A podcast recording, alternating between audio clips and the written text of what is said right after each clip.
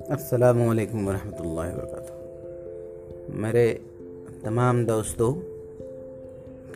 आज मुसलमानों के अंदर इस्लाम के तवारीख़ को जानना, पढ़ना और समझना, इसका चलन लगभग ख़त्म हो चुका है। मैं इस ऑडियो रिकॉर्डिंग के ज़रिए कोशिश करूँगा कि आपको इस्लाम की तारीख़ के बारे बारे में रूबरू कराई जाए,